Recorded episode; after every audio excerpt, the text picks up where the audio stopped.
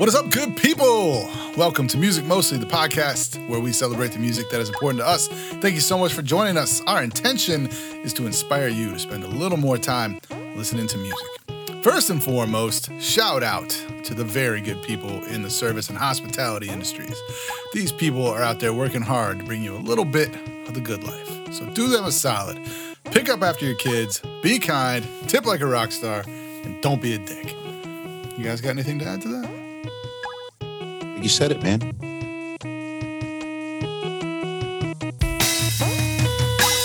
It's time to talk about music.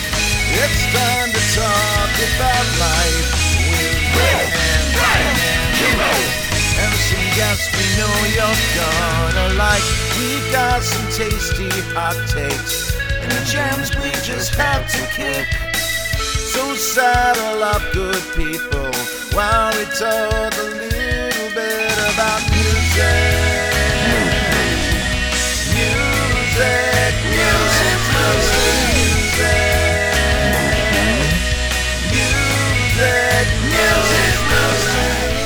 right.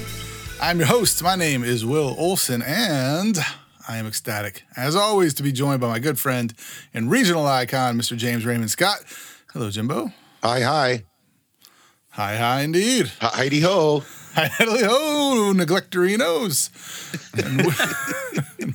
And we, are joined by audio engineer and jingle master, Mr. Brian Gardner. How are you today, Brian? Hello, very good, thank you. You are welcome. I, I speak for Appreciate both of us when I say you're welcome. I can't, I can't oh. think of what Simpsons character that was, but I know it was in there. Hi, hi, very good, thank you. I don't recall saying good luck. Before we get going, I'd like to remind you that we tweet the playlists to our shows a few days before the episode drops so you have a chance to listen to the music that we'll be talking about today. So follow us on Twitter at Music Mostly Pod. Conversely, you can go on Spotify and follow our listener profile, which is different from the show. It's so convoluted. Anyway, onward. Dudes, I was 10 years old the first time I bought a record with my own money, on my own. Technically, it was a cassette tape, not a record. It was 1988. I went to a record store near the campus of the College of William and Mary in Williamsburg, Virginia. I don't remember the name of the store. It was one of those small independent places you always find near a college campus. I tried to look it up, but I don't think it survives streaming audio. And looking up, quote, record store Williamsburg, end quote, leads to a lot of hipster nonsense about Brooklyn. Anyway, there I was. I had saved my money and I was looking for something very specific. You have specific tastes when you're 10, and I was there for one thing and one thing only. Now, good people, I wish I could tell you I was there to buy License to Ill or Appetite for Destruction or Tougher Than Leather, but I was not. I wasn't cool. I didn't have an older sibling or cousin who taught me how to punch above my weight class, musically speaking. No, I was there for the newest release from the coolest guy putting out music that spoke to me. I was there for Even Worse by Weird Al Yankovic. And I Knew you were going to say that. I I put the, that right in the category of all those other records you mentioned, by the way. I played the crap out of this album.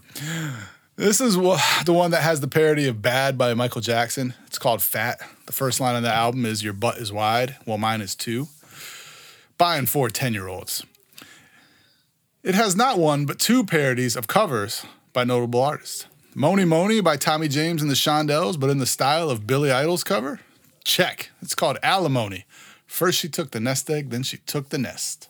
Think We're Alone Now by Tommy James and the Shondells, but in the style of Tiffany's cover? Check. It's called I Think I'm a Clone Now. Born in a science lab late one night without a mother or a father, just a test tube and a womb with a view. Let me stop there before I spend the entire evening talking about this album. That's not why we're here. Not this time, anyway.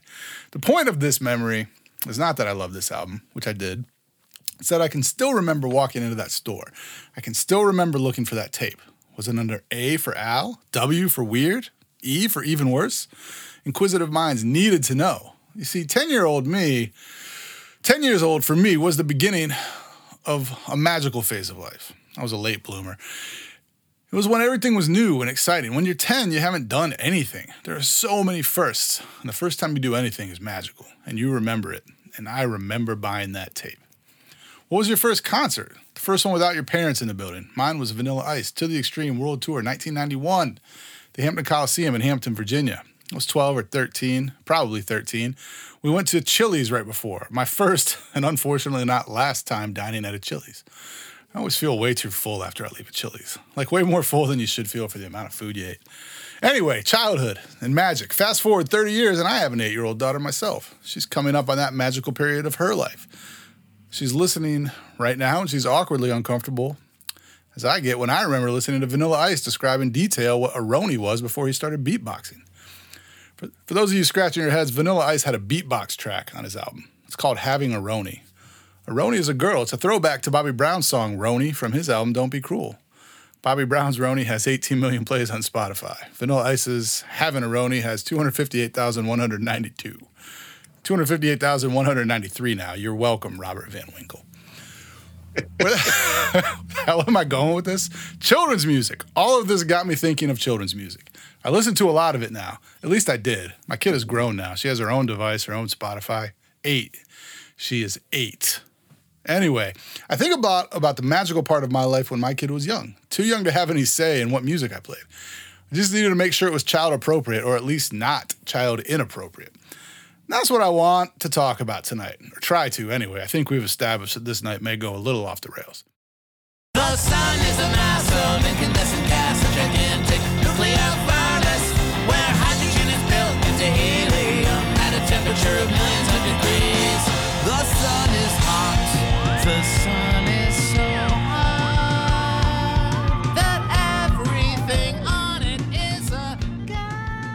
But before we get to that, Jimbo, what have you been listening to? in keeping with uh, being along the lines of uh, what we uh, are going to be talking about tonight, I was at a live show over the weekend in my hometown at the Red Barn, and it was a Halloween party. And the band, the opening band rather, uh, played um, a, a cover of uh, Scooby Doo theme. And I thought to myself, you know, a lot of this stuff, and we'll talk about this later, but a lot of this stuff I remember from when I was a kid and music that stuck with me were TV show themes, uh, cartoons, and stuff like that. so you many know? good ones. sure. and I have a lot more to say about this, but uh, that and then uh, work. I got to tell you the the the uh, the Green Star playlist came through for me big time today when that soda. I can't think what the name of the track is, but it's off the Blade Runner soundtrack. So it's Vangelis or Vangelis or however you say it. Um, but it's the sexy sax one. You know what I'm talking about from from the Blade Runner soundtrack. Somebody slipped that onto the the the playlist of Green Star, and I just I couldn't focus. I was so delighted. I don't know how many mistakes I made in that moment. but uh, yeah, that was kind of cool. So I've been listening to a lot of stuff, but those are things that are standing out right now. Nice. Brian, what have you been listening to? I have been listening to uh, Vampire Weekend, Oh yeah, uh, the record Father of the Bride specifically, because I kept hearing this song, Harmony Hall. And if you're not familiar, it's an amazing track, beautiful song. Uh, but I was always a little lukewarm on Vampire Weekend, I feel like. And I decided to listen to that since I hadn't I- heard it before. I always get them confused in my mind with My Bloody Valentine, even though they sound nothing like My Bloody no, Bloody yeah, and I get them Oh, confused yeah. with um, Arcade Fire. I don't know why. Oh, like sonically? Yeah, I guess. Yeah. I I guess feel they, like a- I kind of For came into the them both at the same time. Yeah, yeah, So okay, so this is a thing then, because I confused them for a long time with Arctic Monkeys, yeah. I- They're all like, oh, they're are yeah. also very different. yeah, Yeah. Uh, so yeah, I got well in the same sense. When I heard the song, I didn't know it was Vampire Weekend. I had to investigate, and it's a really great album. It's all over the place, but in a really good way. There's like country shit and some like baroque esque stuff, yeah. all built around beautiful pop, and it's wonderful. and it's wonderful. I, I, put a lot of time in on that one record. There's something about uh, something undead in the city or something like that. But it's had that boo doo doo doo doo doo doo doo. Hey, hey, hey. To me, yeah. that was oh, like, yeah, yeah, yeah. Uh, there's a lot of songs in that record that sounded like leftovers from Graceland, and then there was also that song. It, I think like Paul Simon's Graceland. Yeah, yeah, it okay. does. All right. There's a lot of it in there, and then yeah, there's a lot of Paul Simon going on with this stuff. Yeah, but there's but also that particular song, I think that's like dangerously close to a um uh, uh English beat song. There's like an Oh yeah, um, there's an English I beat song. It's like so close to I that. I know what you're talking about. Yeah. It's got even the similar hey hey's in it and stuff like that. Anyways. What song is that? The uh, shit. Yeah, never mind. Anyway, um I have been listening to. Let's see. I listened to a little Billy Idol this morning. nice. Uh, oh god. Eyes oh without my. a face. Yeah, of course. What kind of question is that? And then um, what the song right after it is "Hot in the City Tonight." Oh yeah, yeah. I forgot about that. uh, I forgot. I forgot all about that, and I didn't even realize that was him. Um, I listened to more Vanilla Ice last night while I was prepping for this than I care to admit, but I actually kind of forgot that like that album to the extreme, not awful. I will just say that yeah, I, I had it. I, I own it on cassette. I did. I did Um, not. it's it's better. I mean, it's it is a very good time capsule record. Like you listen to it, it sounds very much of the era in which it came out. Um, and uh, I mean, it's corny, but it's it's kind of funny. It's ridiculous. I it's Yeah. I, I here's how little I knew about that album. I was living in Miami Beach and I walked into an extre- extreme sports store called To the Extreme on Lincoln Road and discovered Vanilla Ice behind the counter at his own store that he owned. It was called To the Extreme, and I and, and it all suddenly came together for him. I'm like, wait a minute, you own this store? And he's like, yes, it's my store. I'm like, wait a minute, what the hell? So And now I, he flips houses. So who? dude, I uh, so I discovered last night that he has many albums, and he put one out called WTF in like the mid teens. But anyway, on to the extreme, he has this song called Hooked, and it has this cool saxophone loop in it, which is actually not bad. But it's about um, a guy just being like head over heels in love with a girl and like quote unquote hooked. Anyway, on this WTF record, there's an unplugged, like kind of like reworked acoustic guitar version of that song where it's sung instead of rapped, and it's it's delightful. Okay, okay, like okay. if, if you listen to that album as many oh, times as I did when I was 12 years old, then then that was actually just really fun for me last night. Yeah. Okay. Okay. All right. Um, yeah, that's what I've been doing with you know with my time. There you go. At least you're being productive. Um, all right. Okay. So, children's music. Uh, ladies and gentlemen, boys and girls, children of all ages, I do apologize. Uh, my daughter Evie was going to join us for a little bit of this show, but she has too much homework and she can't. But we're going to carry on without her and we're going to talk about children's music. We're going to take a quick break. Be right back.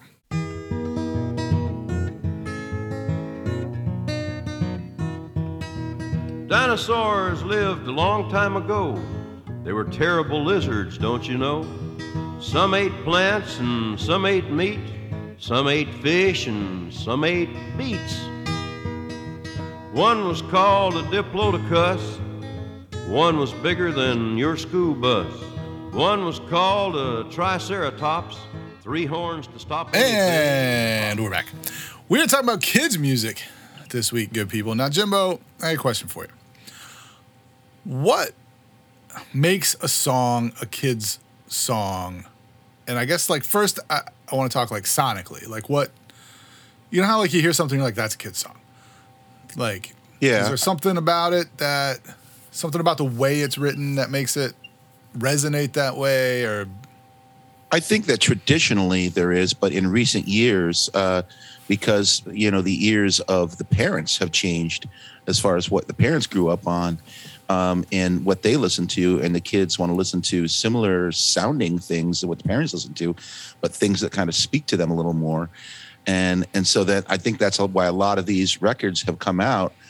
I think that really at this point the only se- the only thing that separates adult music from kid music is for, it can't be scary. I mean, it could be scary to a certain extent. I mean, look at um, Nightmare Before Christmas. It's got some scary moments. it can be, like, spooky. spooky, right? But Right. But lyrically, it has to it has to speak to children, and uh, doesn't necessarily have to give a good message. I mean, I have, I have I want to talk about this too, but maybe later. But um, I, think that uh, at this point, it's really lyric. The, the, the lyrical content is the only separation between kids' music and and adult music, within reason, of course. I mean, you don't. There's. I haven't heard anything that sounds like Slayer that's directed towards children. You know. Yet. Well, Jimbo, I think Yet. we just stumbled upon something, so let's get on it. Kids metal. Yeah. Is that a thing? going to be. oh, we're gonna make it a thing. Okay, I'm down. Um, but traditionally, yeah, it was all you know happy and was intended to, um, you know, uh, eh, one of the things that pops in my head. Um, there was this commercial called, and it was and it was a warning. It's called Mr. Yuck. You could get these stickers, these green stickers, um, that would uh, go on. You'd put it. You'd get these green stickers. You put them on anything that was dangerous for kids. So kids saw this cartoon commercial, Mr. Yuck, Mr. Yuck. It was almost he's a mean one, Mr. Grinch. It was a lot like that. And the Mr. Yuck sticker would go on like cleaning products and stuff. So kids would see the sticker and they wouldn't touch them because they saw the commercial. Because the, the commercial had an animated child finding products and consuming them and then getting horribly sick, you know, and get X's over the eyes and stuff. So Sick or awesomely hot. yeah, yeah, yeah, yeah. Awesome. and it creates effect that's just wonderful. You More like more like the robbers in a Christmas story with like the X's over their eyes. Yeah, yeah, yeah, yeah, pretty much. right. Yeah. Uh, okay. But like uh like dead, you're you know, saying. but that was to serve a purpose. This was to protect children from dangerous products. Um, but I think that if it, when you know, as far as like, and again, I'm going to go to the TV thing. I think that a lot of like TV show themes and uh, uh, you know that that was kind of uh, they were supposed to be delightful and they were supposed to try and lure you in to a cartoon, you know, like Clue Club or like um, I mean I'm going, I'm going way back, but um, you know even like For me, it was like like Inspector Gadget. Like that theme Yeah. song is catchy as hell. Yep. Yeah. Uh, the G- Um, the well, GI think Joe lot- theme, Yeah. Teenage Mutant Ninja Turtles. Come on. Oh yeah. What about so I feel like instrumentation has a lot to do with it. And Okay. like using specific instruments. Such as Well, you have your kind of classic standard like if you think of slide whistle. j- just like yeah, like uh, literally slide whistle, Here it comes. like a Here comes. glockenspiel, anything with like fun, chimey things, um, a lot of bright pianos, things like that, where it kids' music tends to to incorporate this stuff, or at least in the traditional sense, where now what Jimbo said, where it kind of now there's almost no real difference between the music itself, but it, there's always like those little threads of things that like just are common. I, I feel like where it's like it, it, it- the, like the little like rattle thing, like the you know Oh, you yeah. hit certain thing. You know, um, I always just felt like that had a common place in in children's music. Well, Do you think it's like a there's like a silliness Yeah. to it, Yeah. and a lighthearted feel. And often like literal humor. You know, Yeah. like where it's just very explicitly funny, um, dad jokey. yep. yep. But like, yeah, I don't know. Like, just, I, I guess we get into the content. I mean, if the content is really what separates children's music from not children's music, I, I, I mean, it tends to be pop music, like um, Kidz Bop Kids, like where they take. Have Right. you guys, is like I've I've listened to a lot of Kidz Bop Kids where they take current pop songs, but they rework the Right. they, re- they rework the lyrics um, to make them age appropriate, and they kind of like they're, they're sung by kids. So obviously, like your kid hears it, and and they are like, "Oh, that's a kid singing," and I, I kind of feel like now looking at it through the eyes of my daughter, like a lot of it is like you want the children to like take ownership of it, like this is something that is mine and my parents don't like it because it's for kids, but I'm a kid, so it's mine. Yeah, I had the anti um parent. And thing. and so I wonder if that part of of what makes children gravitate towards something that's silly is that adults typically don't gravitate towards things that are silly, um, because it's seen as childish. So Yeah. Go, Yeah, go ahead, I- Jimbo. You look like you were going to say something. I, I did, but I was also wanted to say something else that's not exactly along the lines of what you're talking about. So I agree with You what can you're do that. I agree with what you're saying. I think that probably there is like an ownership of it that that um, helps kids be like, all right, I'm putting my music on now. You know, um, the thing I was going to say is when Brian was talking about the glockenspiel or like a toy piano or something like that, it doesn't take much. You just a couple of blue notes or like a chromatic thing, or you know, just or, or you know, just suddenly going to a minor key, or like laughing children in the background, and suddenly you've gone from kids music to some to horror music.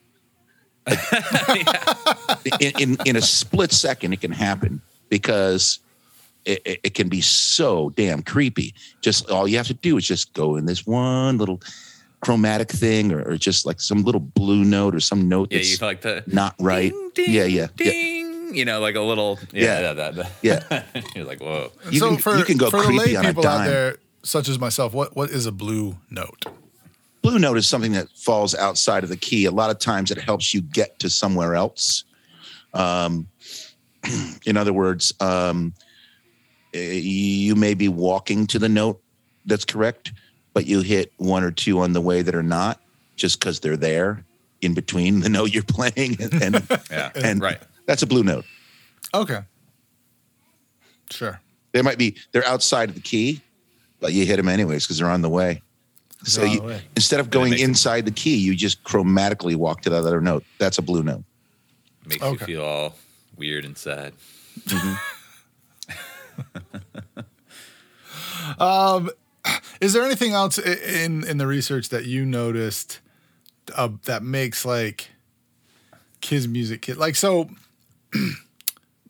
let's just start getting into it. So, uh, Barenaked Ladies have a kids album. It's called Snack Time, and this kind of goes along to the point that you're making, Jimbo, which is like the difference between a lot of the music on Snack Time and like one week is just the lyrical content. Yeah. You know, I mean, there's no there's no reason that one week couldn't be a kid song if they just wrote wrote it about something else. Absolutely, but I don't feel that same way about other things that are on this the the, the playlist.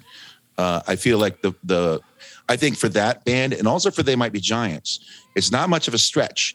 In fact, Right, because they're kind of silly already. yeah, they are. And for They Might Be Giants, uh, especially, um, you include, included a couple of uh, of songs on this playlist um, that are not off a kid's record. And by the way, Oh is- yeah. Istanbul, not Constant, Constantinople, is not their song. It's written by early Irving Berlin, I believe. Yeah. I don't know where it comes from. I think it was probably a show or a movie. It's Uh, a show. T- yeah, right. It's a show tune. Istanbul, not Constantinople, is a definitely a cover. I think originally written by Irving Berlin, if I'm not mistaken. I meant to look it up and I didn't take the time. Second rate podcast. Yeah, uh, yeah, I can I can find that out, but I, I want to say you're right. yeah. But and well, it- and like Particle Man, that Yeah. was not that was on Flood, right? yeah. But then their kids' records are awesome. Like Yeah. Here Comes Science. Yep. Right. I mean, like so that was very obviously written to inspire children to something. Yeah. you know, and and so it was it, that was written specifically for them and for for children by they might be giants. Yeah. and and it kind of like I don't know. I, I saw them do a couple songs from that when they played at the State Theater, and they Mm-hmm. Me too. played. So they have these two songs called um, "Why Does the Sun Shine" and then "Why Does the Sun Yep. Really Shine." Yeah. It's so good. It's so good. and when they when they played them live, they like in between they explained they're like, well, since we wrote the first song, new science has come out, and then they might be giants. We only use the best science, and so Wait, that's the one that's like the sun is a mass of incandescent gas. Yeah, yeah. yeah, So the first one is like yeah, this yeah. really fast, poppy, like almost like punky song. The sun, is a sun mass is of hot, da, da, da, da. Yeah. And then, uh, 93 million degrees. yeah, a gigantic nuclear furnace. Yeah. But then, and then the next one is like a lounge song. It's like the sun is a miasma of incandescent Yeah. plasma. Yeah. Yeah, yeah, Well, it's funny Um, because it's almost apologetic a little bit. Like, sorry, we got Yeah. it wrong. But- yeah. Right. and it's but what super a great short way to follow too. up to It's be like, well, it's just an you know, amendment. we- We'll Yeah. adapt with the times. Well, they- the they song's have still the good, but here's uh, the the uh, the version that actually makes sense. You need a test. That one's really good. I don't know if that's the title of it, but it's like it's like if you have an idea, then you need a test, and it's like just about the scientific method. in Yeah, yeah, yeah, Yeah, yeah. you're right. So, So it's also it's also interesting that they have um, songs not off children's albums that are teaching adults about things. Like for instance, James, James K. Polk. Do you know this one? yeah, yeah. So but Yeah. people know very little about that president, our eleventh president, right? I mean, really, yeah. Who, Uh, why why until, would you really? until you listen to that song, then you know everything there is to know. It's it's like a complete lesson on a president we know nothing about, and it's so great. It's so it's such a great song. It's one of my favorite songs of theirs. well, here's the deal. Like Well, we- writing real- stuff like that, and specifically when you you introduce the the, the idea of like learning through song, there's an intelligence behind that. Is that I have a hard time wrapping my head around. Because They are geniuses. It, it, Oh, it's, it, it's on a next level of songwriting because you're not just writing about how you feel or these things. It's like you have a point, and and then you have to build the the story around it, which is is kind of a whole other thing. It- It's really cool. It's like it's almost like songs like like Data from Star Trek would would write songs like this. You know, a little bit.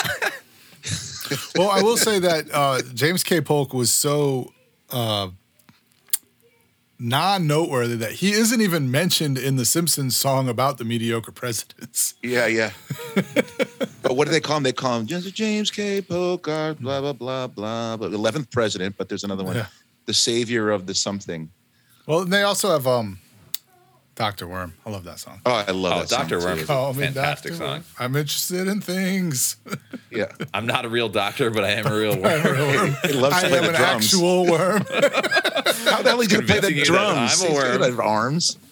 Wonderful. Um, so yeah like so those are obviously bands that that have uh, uh, catalogs of adult music and then they choose to write these children's records which i i, I guess like in my heart of hearts I, I just like to believe that it's because they probably had kids or at least one of them did and was like hey i just want to write a record for my kid um I maybe don't know not if it's much of a stretch though between what they were already doing. I mean, you look at stuff like how like Mark Mothersbaugh got into stuff with like Devo. It's like Yeah, I could totally see where that's coming from. Like they already were in a space where if you just change a few things, uh, we, you're right there. What, what are the, what's the um, animated thing he wrote all the music for? was Um, it, it was rugrats right Rugrats? Yeah. Rugrats. Well, uh, dude, he does so many he does so much amazing stuff. things. The the Lego movie soundtrack, Oh, which I want really? to talk about at some point, is is phenomenal. Um, the, the actually the, the the song off of it, which isn't Mark Mothersbaugh, but everything else is is also really really good. That's a, that's a fantastic body of work for. I'm gonna have to get a kids' give it a sit down. And then there's this uh there's the guy from the Presidents of the United States of America. My brother is really into his children's Yeah, the- stuff. the which Casper is Baby Casper Pants. Baby Pants. Um which is It's uh, really good.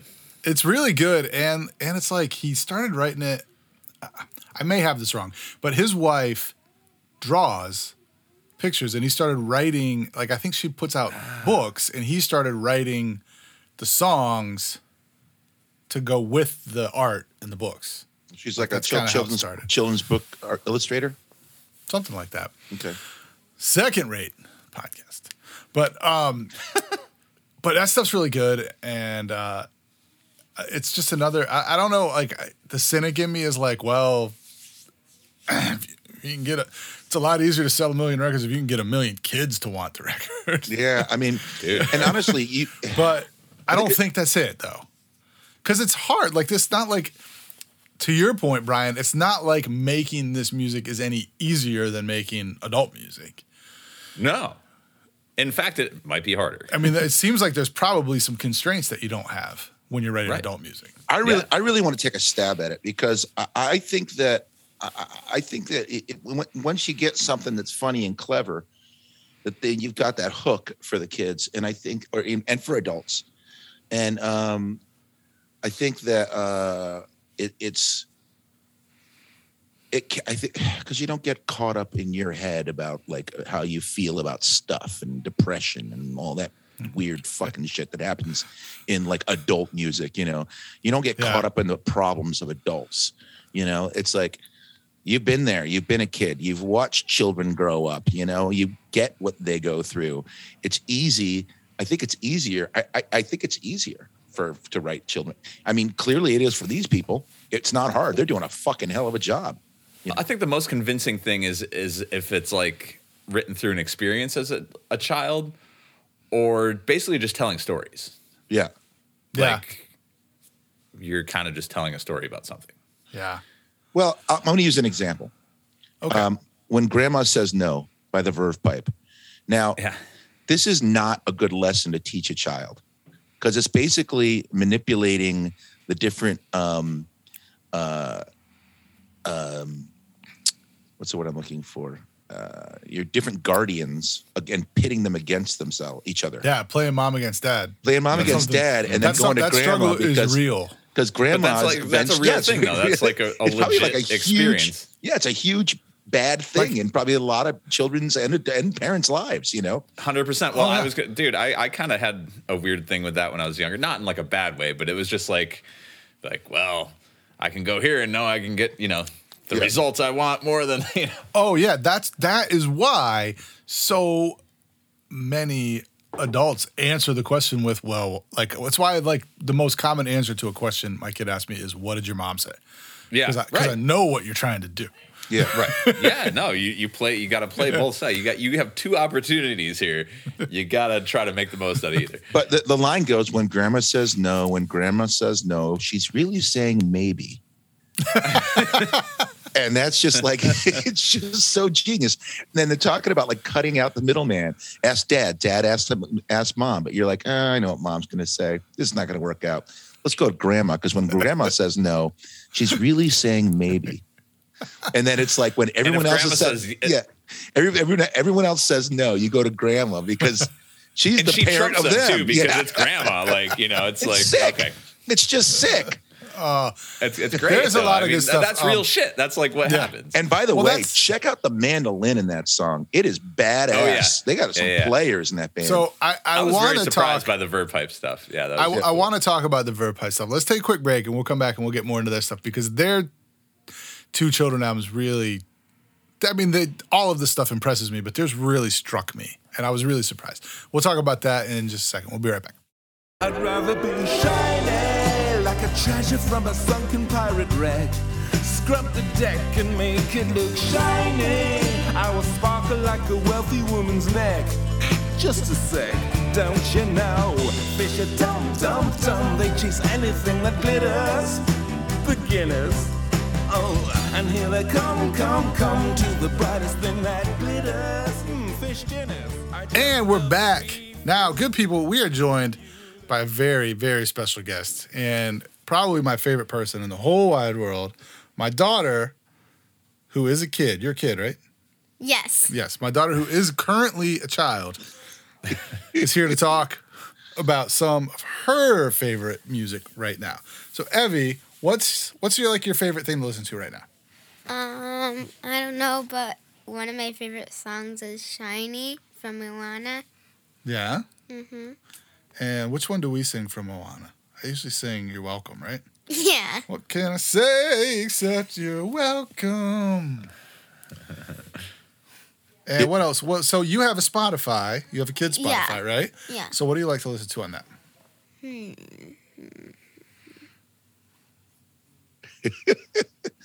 now, folks in TV land, you can't songs. Disney songs. Now we were going to talk about Disney songs. We were going to songs are mention some them. of my favorite okay. songs. So what's what's one of your favorite Disney songs? Uh, there's a s- there's one song from Aladdin that I have on my favorites. I think it's called "Jump." I don't know that one. I know uh, which one's Aladdin? A Whole New World. Whole New Aladdin. World. A whole new Right, yeah. world. Yeah. Don't you dare close your eyes. I don't even know that song. Well, what else? What else is on your Spotify? You like to listen to what? Kidz Bop Kids? No. No, she's too old Nah. for that. Trolls World Tour. Trolls World Tour. Now there's some good Cool. covers in the Tro- Trolls World Tour. What do the Rock and Roll Trolls play? uh, Uh, one there's one. It's called Rock and Roll Rules. It's about the rules that you have to follow to play rock and roll. I think. Now, Maybe. correct me if I'm wrong, but that was originally, or that was the um the Gnomes was all the Elton John songs, right? It was like the Romeo and Juliet. Was that was that Elton John songs?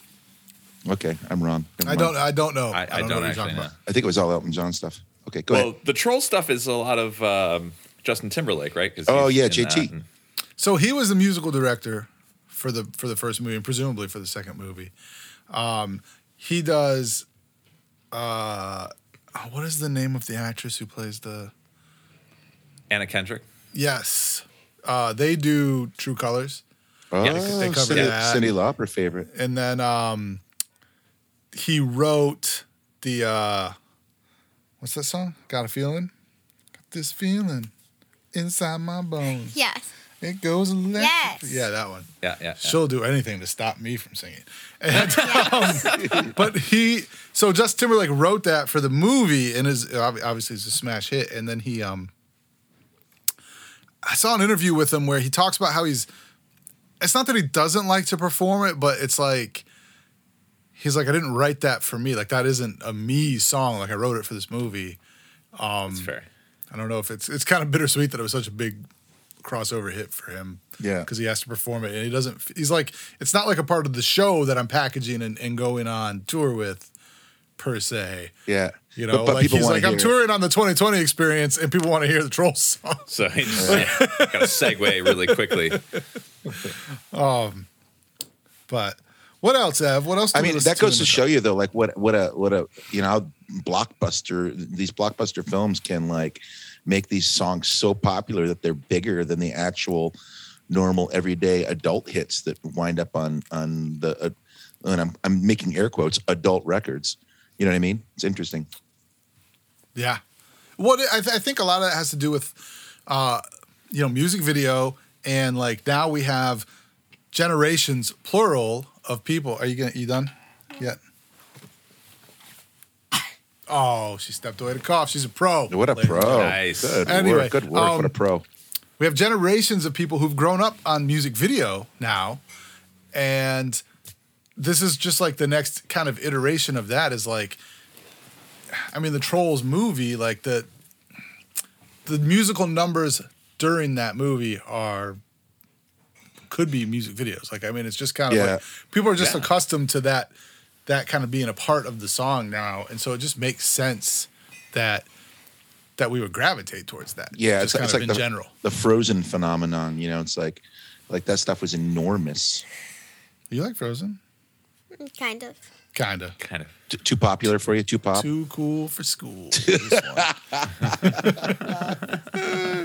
What else have? What else do you like to listen to? We were we were gonna talk. About, Christmas carols. oh yeah. Okay. Oh, I've got a. We're gonna talk that. about Christmas music in a later show, a different show. I know you can come back for that one if you want to. Um, but uh, so who was it who covered the Disney stuff? I was just looking at Brian. This was on a list that you shared with us, and oh, it was uh, Los Yes. Lobos. Yes. They cover "I Want to Be Like You." You know that one. No. I want to be like you. from Jungle Book. Jungle Book? Oh yeah, yeah, yeah. Talk like you. You know that one. Yeah. And uh, Originally Louis Prima. and he also did bare necessities. Yeah. Well, you and me like that one a lot, don't we? We watched that uh, that clip. We used to. We you don't let me watch it anymore. Oh, yeah. Uh-uh. That's gonna be a Was- theme. was there an incident? Scott. I'm not gonna lie to you. well, it's you know to to go back to the repetition. You know, when you have it, you're like, oh, okay, yeah, we'll watch Bare Necessities. It'll be great. And then like ten times later in a row, you're like, I'm, I'm, I think I'm good on this for the day. And your kid's like, no, again. yeah, no, I can only imagine because when I was a kid, I was totally that. Like, I would listen to stuff just incessantly, like just over and over and over and over, just because I loved it. I had the cassette of Jungle Book. and I- Now, yeah, I had the cassette of Jungle Book, and I listened to that um, "I Want to Be Like You" song. I'm not even kidding you, like maybe 20 times in a row with each session, and it was very often that I would listen to it. I loved it so much. Oh, it's so good. Yeah, the Disney stuff is incredible. Yeah. I mean, that's just Yeah. no two ways about it. Is there anything else you want to talk about, Ev? Mm, let me think. Okay. You think about it. We're going to talk. Uh, well, we said we are going to revisit the Verve Pipe stuff. So I want to revisit that because that's a band that was. I had no idea they put two children's records out until I had a kid. And, I wouldn't expect it. And it showed up. I want to say I probably listened to uh, one of the They Might Be Giants records and then it just kept playing music after that. And um, the There's Only One You song Yeah. off of that one, which is ah, just a tearjerker. I It's love a that song. tearjerker, But that came on, and I was like, "Who is this?" And I was like, "The Verve Pipe? Are you serious?" And ah, so their two children's records really surprised me. Like they just knocked my socks off. They're so good. That's a great inspirational song. I think it helps. Uh, it it teach it teaches a lesson and encourages a child to be themselves, and also, um, it, I think that it um, inspires it inspires children, and uh, and that's I think that was the intention of that, and uh, it's really beautiful in that way because it couldn't have been done in a more poignant way. It's just so good. It's so good. I cried. I'm not going to kid you. The first time I heard it, I'm like, I was sobbing, thinking, "What is this? This is so beautiful." Uh, they have another song on that on their. I'm just going to speak about their two records as though they were one because I, I don't remember which is on which one. I often listen to both of them at the same time, but uh, they have one called "Be Part of the Band," and it's so cool because it's just like the message behind it is like just grab anything and start making noise with it. Just just start making noise, start making music. Nice. Be part of the band. Um, which is a, another just a great message. Like it's not there's no wrong way to do it. If you're if you're having fun, if it's giving you joy, then you're doing it right. Absolutely. And it also has a sweet "Come Sail Away" tease on the piano in it, oh, which I got a kick out of. boom, Um, all right, Evie, let's check in with you. You got anything you want to talk about? Still working on it? Well, we wa- we listen to Snack Time because Daddy listens to Snack Time and he listens to it all the time. I, I d- well, I have been listening Yeah? to it a lot this week. Yes, that is true. I love that record. I like Pollywog in a Bog. That's good. Pollywog in a Bog. That one's got the. Uh, it's like a reggae song. Yeah, yeah, sort of. What's Pollywog in a Bog? It's a song on Snack Time by Barenaked Ladies. You've heard it. Ribbit, ribbit, a tadpole exhibit. Nope.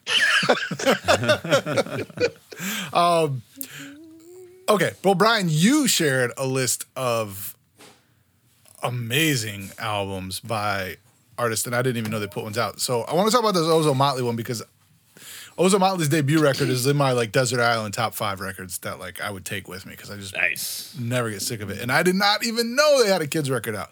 So talk about that for a second. So yeah, I had no idea either. Just doing some research, found that. I also enjoy Ozomatli very much. Um, but what I like about this one is that it talks about specifics where you're learning. It's a learning experience. How do trees grow? You got it. What do germs do? It's there. Uh, why is water important? Also. A song about spelling song about exercise just things in life that like are good things that you should do and know about uh, which is fantastic and then it's interjected with cool just fun stuff like moose on the loose and it's or uh, like it's your birthday balloon fest they're just really fun but done in the way that if you're familiar with ozomatli very much appeals to i think both adults and children because of that Yeah, their music is really fun. I wonder how many children's songs were actually not intended originally to be children's songs, and then once they were done being like, "Hey, this could be a kid song," you know, like accidental children's songs. You know, does that True, happen? Do you yes. think? I wonder. I, I bet you I- it does. Probably take an especially amount of They- research They I'm not Giants. prepared to do. Yeah, the, these I think th- this is definitely uh, geared towards children. Yeah. That was a good one. Uh, there's a couple others we want to touch. There's just so much. We're not going to get to all of it, good people. There's so much. We just we're to throw some names out real quick, and these are records that you should definitely check out.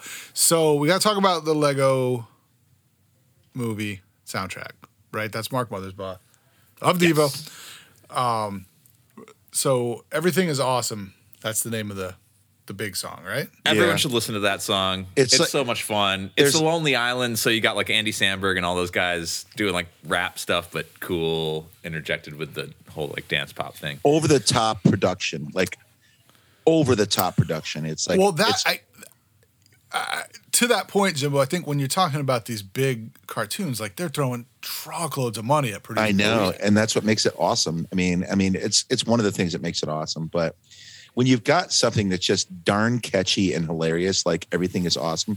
First of all, you have to understand that the this is sung from a character, it's a Lego character that just like thinks that everything is awesome all the time. And as it turns out, there's a little bit of depression. You got the Batman character, and you got like these. Have you seen the film? I have not. Oh, oh, Oh, it's, it's, it's treat phenomenal. yourself. You, you guys should definitely. it's watch so it. good. So like everything is not awesome. It's like there's a lot of like trouble and like everything's like you know people are trying to figure stuff out and characters are struggling and stuff. But there's just one little beacon of hope that just keeps singing this song and popping up. Everything is awesome. You know, it keeps happening over and over again. Like every time that you're like trying to have like a sensitive moment, this character comes in with everything is awesome and and they you know they have to they have to shut her down a couple times. Be like, no, it's not awesome. Stop it. You know, it's it's pretty good. Oh, okay. Evie is going to leave us now. She, Goodbye. she It's has been a grown bored. pleasure having you. Bye, Evie. Thanks. Thanks, Evie.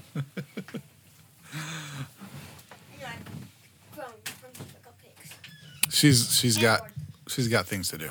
Okay, I understand. I got I got things to do, but you know I'd rather do this. Um, all right. Where were we? Uh, we? Okay, so we were talking about Legoland, and let's see here. What's another record uh, that you wanted to touch on? Brian, you want to talk about Johnny Ca- Johnny Cash as a kid's album out? It's so good. That's all. No, no, no, no. It's, it's I'm gonna need you. I'm gonna need a little more out of you. yeah. I, I think out of all of my listening to all these, it is my favorite. Only because it's such it's classic Johnny Cash. But it's about kid stuff. And he doesn't it's not pandering, it's not catering to kids. It's him telling a story like if he were just telling a story to a kid. So like all the music is very much the same, his delivery is the same. But he's just talking about different stuff. Yeah. So like dinosaur song, he's talking about dinosaurs. Or like little magic glasses, it's like these glasses that, you know, like open up this magic world and and you have ones like Nasty Dan about this guy who's just ah, I don't like him so much. Did you talk about the dinosaur one? I listened to the dinosaur one during the break. It's hilarious. The dinosaur one, yeah, it's it's fantastic. Uh, it's I just like that as an artist, you can be like, yeah, I'm just gonna write the music that I do, but just put a different spin on it. I think that Ra- Randy, just tell a different story. It's, it's just telling a different story. Like it, it's not, you know, it didn't feel contrived. It was just like, oh, this is just a story about this that uh, tends to appeal to children. I, I um I feel that way about Randy Newman. Um, I, I feel like Yeah, Randy- very much in that way. Yeah. Yeah, because he's he's just like there is such a fine line.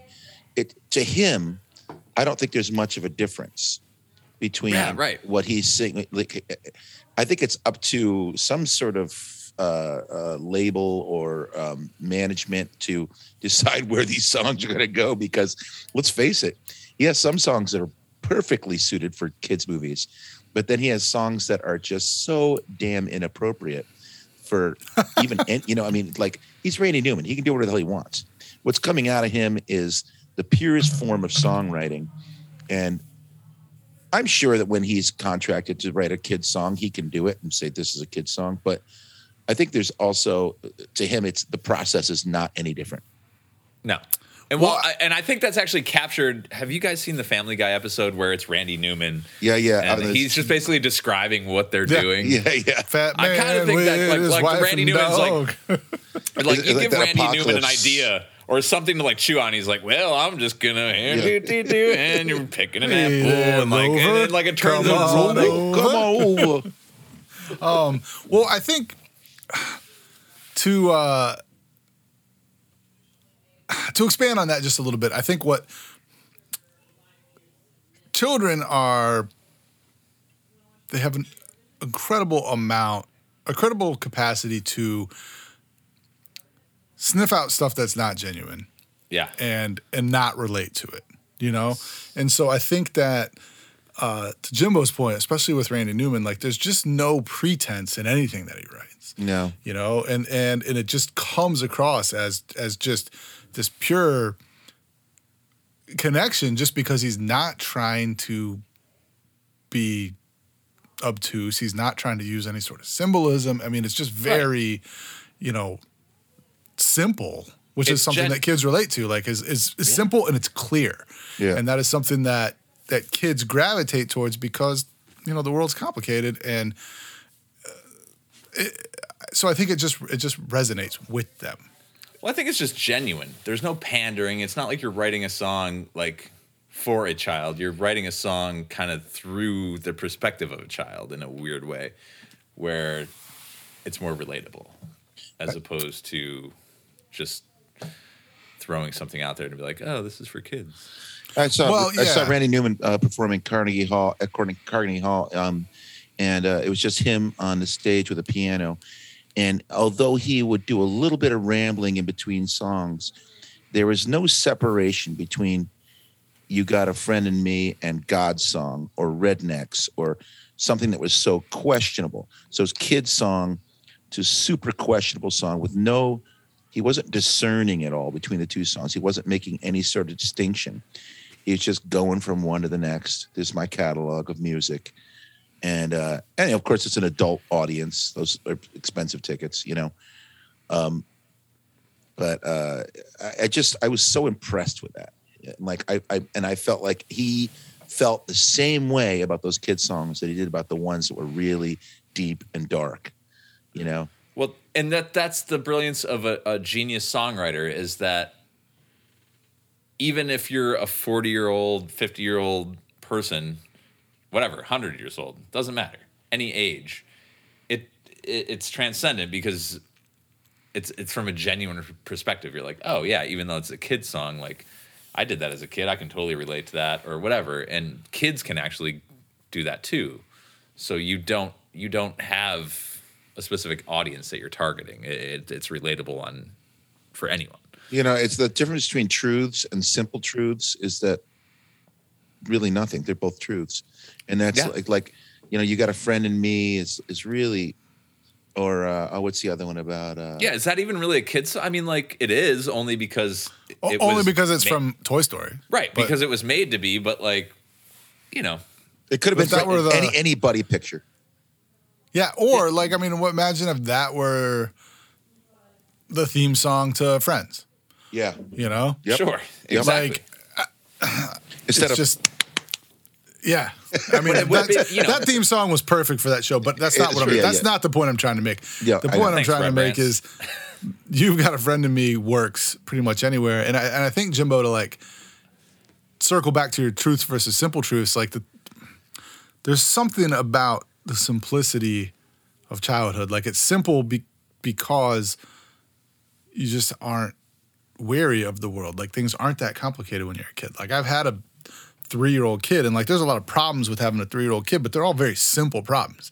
Right. You know, it's not like what I imagine having a teenage daughter is going to be like, which is a lot of complicated problems. Yeah. Well, you'll get there. layers, layers and layers. But um, so but you can you can always hear a song that very simply speaks about like the human condition and the human experience, and and anybody can relate to that. And if you just kind of get over yourself and allow yourself to relate to it on that level, it's really it's really beautiful and it's really transcendent. yeah, you're gonna have a good and- and- experience. Yeah. And I think that's what Randy Newman does. I mean, better than just about anybody. Yeah, As yeah. good as, if not better than anybody. yeah, You know? yeah. All right. Um, you got anything else you want to talk about? I, I promised you good people that this was going to be all over the place. Um, I do have something I, I- want to mention. Uh, the cereal song from the Verve Pipe. oh, you did want to talk about That one, song is amazeballs. It is hands down the best kids song. Now, again, it's not the best lesson for kids because it's talking about at a certain point, I love sugar, you know, um, and you know uh, that one and the other one about um, I I don't sleep in on Saturdays. Uh, I'm not sleeping in. I'm- in parentheses, it's Saturday. It's Saturday, yeah. Which I can confirm as a parent. Yeah, yeah. So I mean, like, yeah, I had a hard time getting up in the morning, but I be I'll tell you what, when I was a kid, when I I don't was have Saturday morning cartoons like we did when we were kids. well, well, these weren't even cartoons. Before the cartoons came on, really early in the morning, it was Flipper, Gentle Ben, and then and then it was it when these are all reruns from like the 50s and 60s, but I love them so much. And then it was the original Adam West Batman. So you want to talk Oh, about yeah. theme songs? The Batman theme, first, man, and and we would chase each other around the yard. We loved that shit. But the Flipper theme song, they call him Flipper, Flipper, faster than that. Oh gosh, I forgot all about that. Yeah, one. I know yeah. that one. So it's like a crime-solving dolphin, essentially.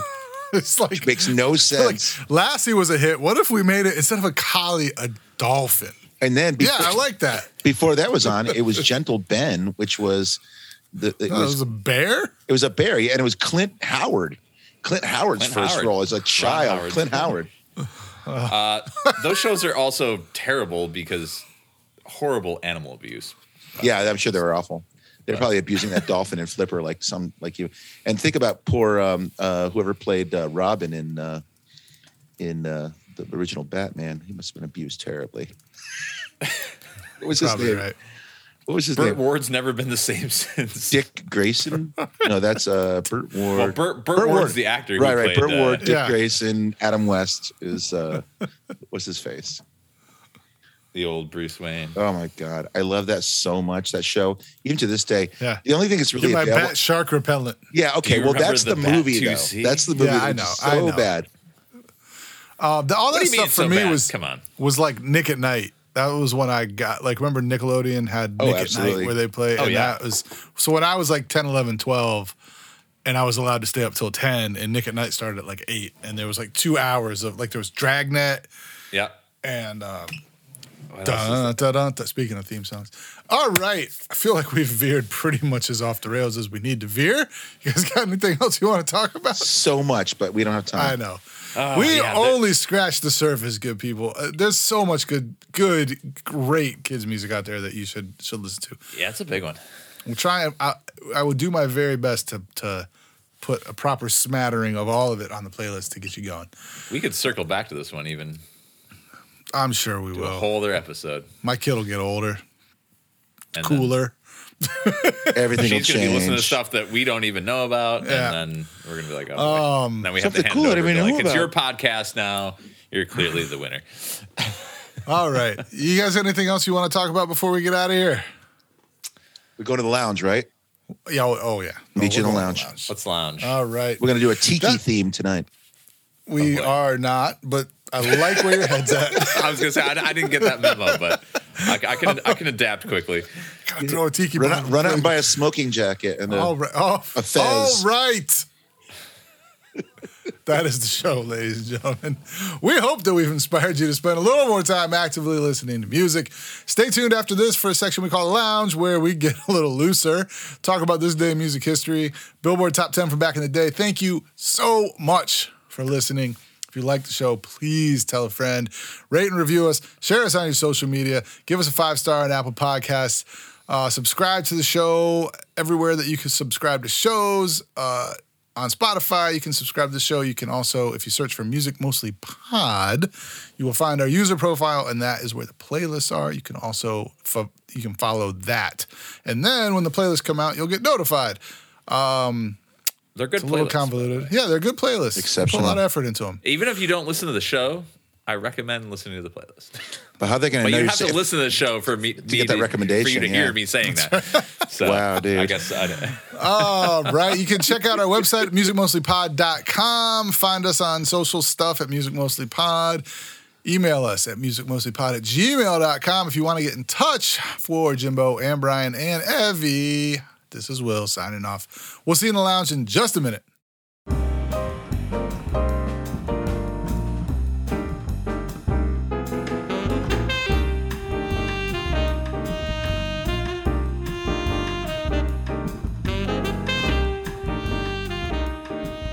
Welcome to the lounge, ladies and gentlemen. This is the part of the show where we like to kick back, have a couple, talk about this day in music history, maybe talk about a Billboard top 10 list from back in the day. Uh, today, as we record this, it is November 2nd, 2021. Uh, in 1958, Tommy Edwards was at number one on the UK singles chart with It's All in the Game, written by Charles Dawes, later Vice President of the United States under Calvin Coolidge. Is the only number one pop single to have been co written by a U.S. Vice President. What? Speaking of James Knox Polk presidential trivia, um, yeah, so that's pretty cool. I listened to it. It's a it's a pretty cool tune. It's nice. Yeah, we need more more presidents writing hits. I mean, if you can be the president of the United States, you should be able to write a fucking hit or Bill a Clinton vice played the saxophone, so he was close. No, no, No, no, no. I mean, he did, but I mean, that's not close. I, I'm sure. Uh, no. Yeah, dude. Nope. Any of the presidents play instruments? They don't play. They're they're too busy. Yeah. yeah, yeah. Back in the day, they probably like played harpsichord and stuff like that. You know, Dude, I bet. I bet George Washington Played I played. thought he played the piano. he tickled the ivories like a motherfucker. Jug? the jug. He played the washboard, washed up bass, Washed, washed up bass. Lisa, I Oh. told you. and a washboard with Uh. the with the thimbles. Oh man! All right. In 1969, Creedence Clearwater Revival released "Willie and the Poor Boys," the third studio album God, that that's the a great band song. That was the third album they released in that year. Wow, that's such a Album. great song. Uh, featuring "Down on the Corner." Not even their best record though, out of that collection, in my opinion. But you know, it's just me. I think it's one of their This- best songs. This though. one had "Down on the Corner," "Fortunate Son," and their version of the Lead Belly song "Cotton Fields." Oh yeah, Uh, what's your favorite Creedence song? I gotta say, I, got, I uh, got a couple. I like "Hey Tonight." It's a good one. have you ever seen? Oh, hey tonight. Actually, Hey tonight. I think realistically, what's the one? Put a candle in the window. Oh, long as I can see the light. That's God damn it, that beautiful song's just- Uh, have you have you ever That seen one- Have you ever seen? that seen was the the other one I was It's- gonna it's one of say. my favorites. That what's that called? Yeah. Have you ever, you ever seen the- seen, Yeah. rain? I also like uh, Lodi. Oh yeah, Sim- yeah, simple yeah. little Yeah. tune. Man, And I mean, you know, great put me in songwriting. Great songwriting. No two ways about it. Or what is it? Center field. Put me in coach. Well, that's was just that, was that that's John Fogerty? Yeah, it's Fogerty. Fogerty solo. So it's like the old man down the road. Well, that's when he got he got he got he got sued by his record company for sounding too much like him. Like himself, yeah. Yeah. They own the rights to the sound of his Um, voice. I'll also sucks. throw down in the corner. I, I mean, I, that song, the bait, like, the Dun, dun, dun, dun, Oh, yeah, dun, that's like- dun, dun, It's so dun, good. Dun, dun, dun. love it when the Beastie Boys sample that in License to Ill. Yeah, yeah. Uh, and then they scrap, they cut it up a little bit. It's good.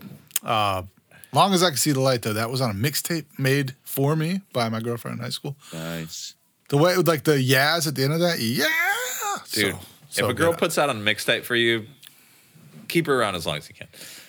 I won't get into that relationship. Suffice it to say, it did not end well. Well, Uh, she at least had decent taste in music. Let's just say that's the exception that proves your rule. Damn it. Uh, 1978, the police released their debut album, Outlandos d'Amour. The working title, Police Brutality, was changed to make it sound more romantic. And it was. Yes. The title loosely translates as Outlaws of Love, but the term Outlandos, surprisingly not an actual word, is No actually a mix of the words for outlaws and commandos. that sounds like some Oh, shit geez. Sting would do. Yeah, what was on there? Roxanne was on there. Can't stand losing you. So lonely. But Uh, so lonely. Probably my favorite police song. Yeah. Uh, did that? Did it also have like contacts? Was that on that record, or was that Reggatta de Blanc? I confused the two. I do too because they Ooh, both uh, are. I think I think you you know. are correct. I think it's yeah, it's not on this record. Okay, yeah. yeah. So I could be wrong, but I want to say that's right. I do too. I really. Yeah, do. it was. It was. It got. We got a little bit more punk with Reggatta de Blanc. Uh, There were moments that were a bit more punk. I Yeah. think. So lonely. The version, the the live version of So Lonely on their live record is is really good. I, I dig that one. I just I I love the drumming in that one. Yeah, Just- Stewart Copeland's a god. yeah, it was amazing. And I just I think that that song more than any other police song just really he just really really shines and he shines on all of them because Yeah. there's only three so it's a three piece but um but that was good Well, like Um, that whole record is kind of like that though. Like can't stand like it has that restraint build like Roxanne. Can't stand like all the the songs mentioned. They have that uh Stewart Copeland esque. Yeah, like, but they- uh, oh, and then it's something crazy. Yeah, they mastered the the dynamics, like you know, and and that was kind of what they were about, and they were they were raw. I mean, who wasn't it? Wasn't that like Lillywhite or one of those guys doing that? It's very possible. That sounds Bruce somewhere up the alley of that. But I think you get like, I don't know. It's just uh,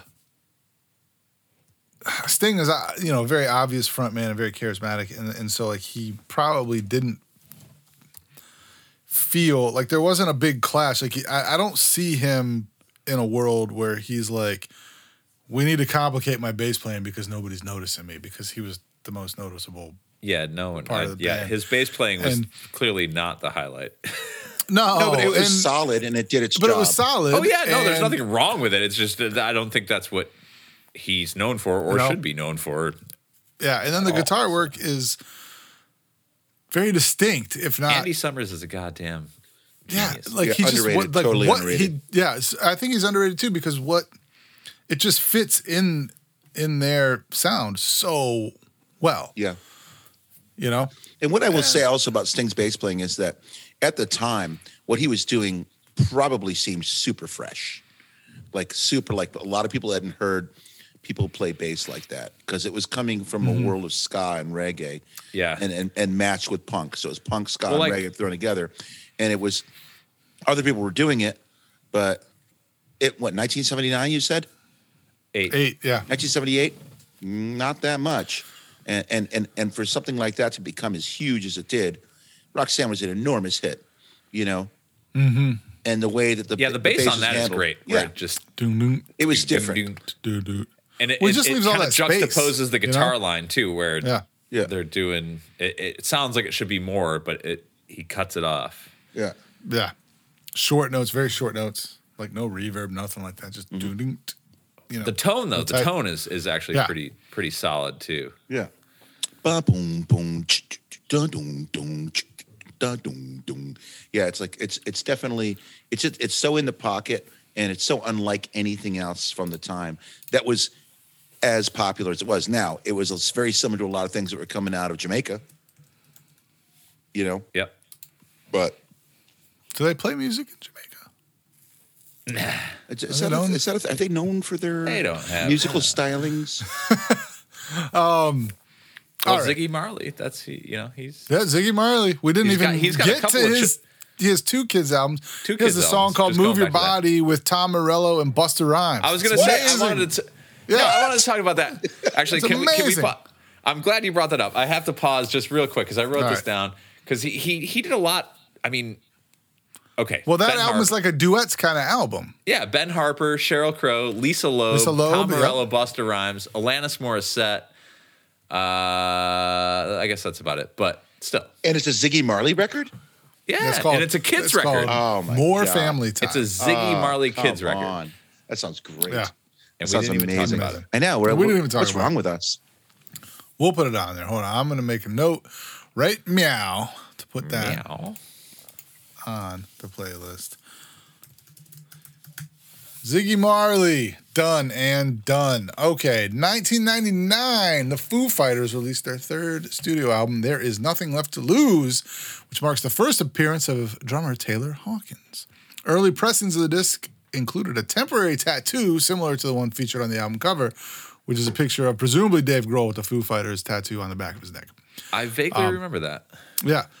This uh, this was the record that had "Learn to Fly." That was the big hit off of this yeah, one. that was Yep. a great song.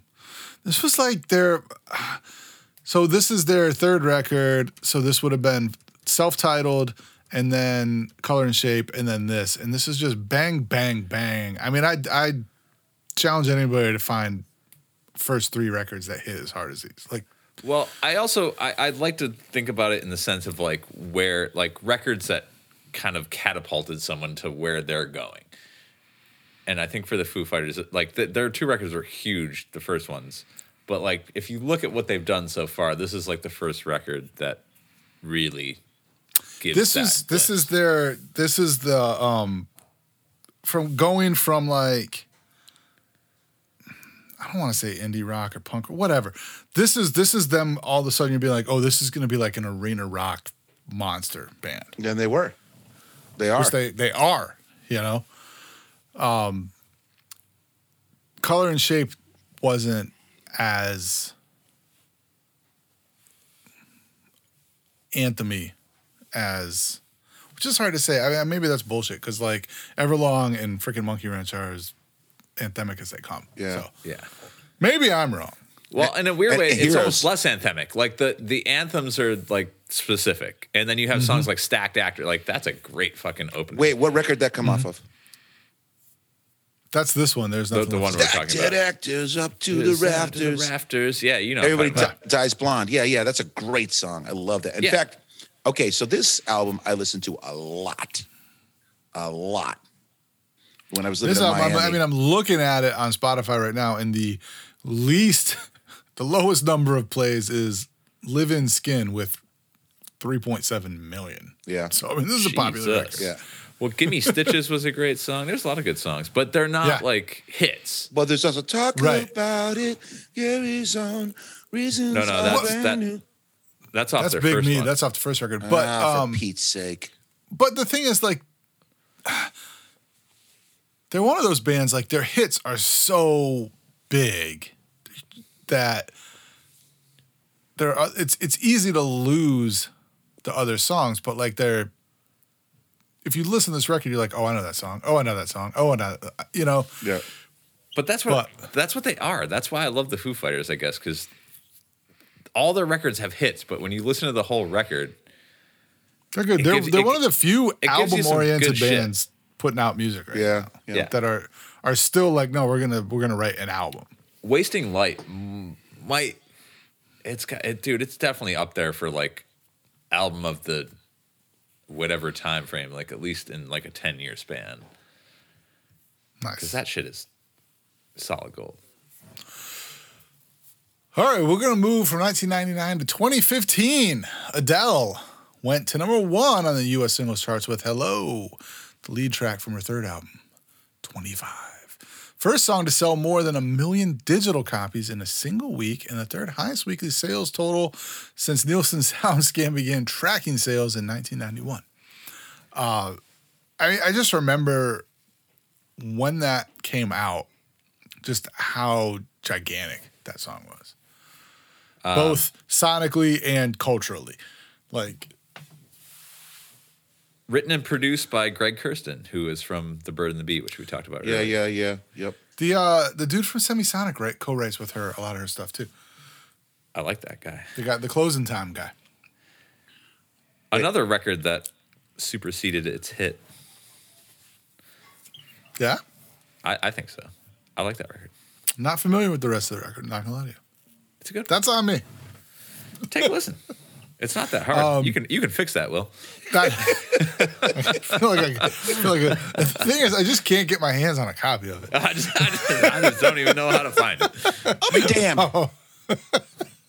You gotta, you can dub me a tape. What's the internet? I uh, I remember, I man, I, I bet I dubbed twenty copies of "Please Hammer Don't Hurt 'Em" for classmates of mine. Back when that was a thing. Was that you- that- necessary at all? They all wanted it, and I had it. All right. You were the guy, man. You're Specifically, Pete Dog had it. I bootlegging the movie, baby. um, I used to dub tapes all the time. Like that was in high school. I would dub. I'd be like, "Oh, you got that new G Love? Like, let me borrow that." And I go home and dub a copy of it. Dude, who didn't do that? I did that. Yeah. did that all the time. all the time, all the time.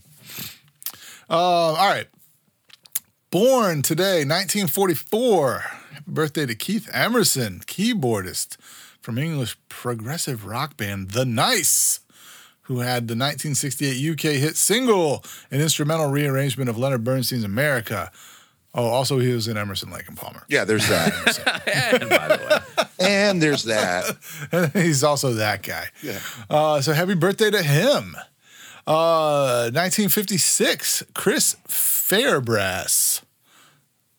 Who you say? Yeah. Well, he was the guitar player of Right Said Fred. Remember Oh, that? yeah, of course. they I'm had a guitar sexy. player. I did. I just. Thought, I just figured it was that one guy. I just thought it was all just walking around wearing like chainmail shirts. mesh tank tops and Mesh tank top, shaved heads, and, and very yeah finely Whatever. shaved heads. but uh, fucking number one album up in 1993 in the UK. Uh, U.S. number one single, "I'm Too Sexy." And then remember, does that do either of you know the name of their follow up single? No. I mean, I'm reading it, but no, I don't know what it is. Oh, "Don't Talk, Just Kiss." Um. Yeah, I, I don't know what that is. I mean, in in many ways, just as good as "I'm Too Sexy," just I'm not as good. Just never never had the commercial success. Yeah, Uh, was was there a catwalk uh, involved? there was no, there was no, oh pussy, oh do pussy turn. cat, Oh, I'm too sexy for Good, my love. good. know what That's I a mean. great song, man. Anybody really who, who is. who doesn't like that song can just go fuck themselves. Yeah, and that also song it, is it takes a set of cojones to actually like whine and Just put that out? like that. Yeah, put that That's out. why, like, dude, the night, the early '90s were fucking the wild so west good, of music, man. man. Like, you so could get away with shit like this. Not that you couldn't now, but like, it doesn't even make sense. Like, this was popular. Yeah, it doesn't make sense. These were This was the pioneers. single. Pioneers. Yeah. Oh man. Um 1957, Carter Beauford, drummer, percussionist, and founding member of Dave Matthews Band. I believe it's Carter Buford, by the way. Just It's Beauford. We've looked into it. we haven't. I've heard Ribeiro. I've heard, Hate to correct Dave you on it. your own show, but uh, I believe it's. He said it live. if Dave Matthews calls him Carter Buford, I'm calling him Carter Buford. That's fair. Hey, that's fair. um, Dave Matthews apparently has a speech impediment. Have you ever heard him sing? Yeah. He can't Well, maybe that's why the word Beaufort. Damn it! it's very specific. it's just the one word. Yo. You screwed me again, Matthews. This is the last time. Um, I saw, I've seen Dave Matthews a few times. One time it was New Year's Eve. It was New Year's Eve, 1996, 97, my freshman year of college. And uh, me and my roommate in college, who was a buddy of mine from high school, and a couple other uh, friends of ours from college, we, we all went down to the show. And uh, my brother, Pete Dog, he came to the show too. But anyway, we took a bunch of mushrooms. And um, So many, So me good, and so my many good roommate- stories start this way. me, me and my roommate had somehow found our way in the Hampton Coliseum to the stage. Like the Hampton Coliseum is like a, it's like a basketball stadium. So so the seats go 360 degrees, but then when there's a concert, they kind of block off the part that's behind the stage. The stage is at one end, and and they block off the seats behind. But um, we had kind of meandered our way behind the stage, but like way up in the seats, you know, like not backstage, but just behind it, up in the upper deck. And um sat down and we are just watching the band from behind. And I don't know how we were not told to vacate the premises, but I think we were just sitting by ourselves. And I think like security guys might like just looked at me like, "Oh, whatever. Those Whatever. two dudes seem like they're having a good Back time. in more uh, But- but we were- times.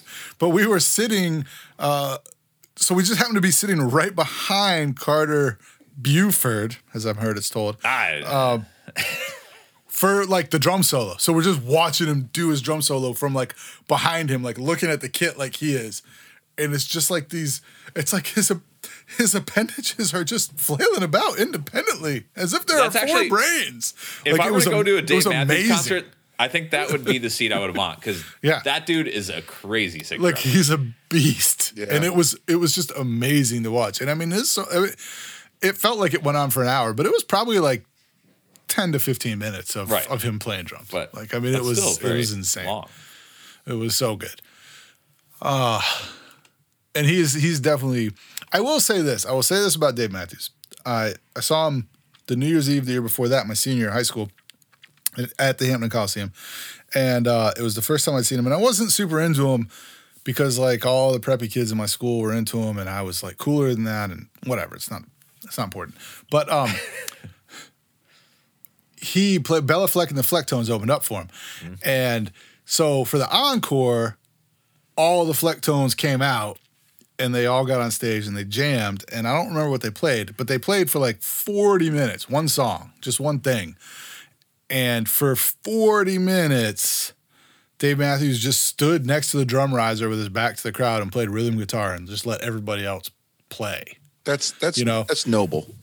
I Which believe was- you've told this story on an episode that wasn't this one. Yeah. At some point. You're probably right. I tell this story a lot because Uh, but I love that story. Yeah. because it was story. like I was just like, okay, he get, like he knows that he's not that he's the worst musician on the stage right now. Okay, yeah. So it's like And- you and got he's- Victor Wooten on stage and his brother with the weird tapping. Yeah. thing. So the Wootens are there. So just why don't you just not play at all?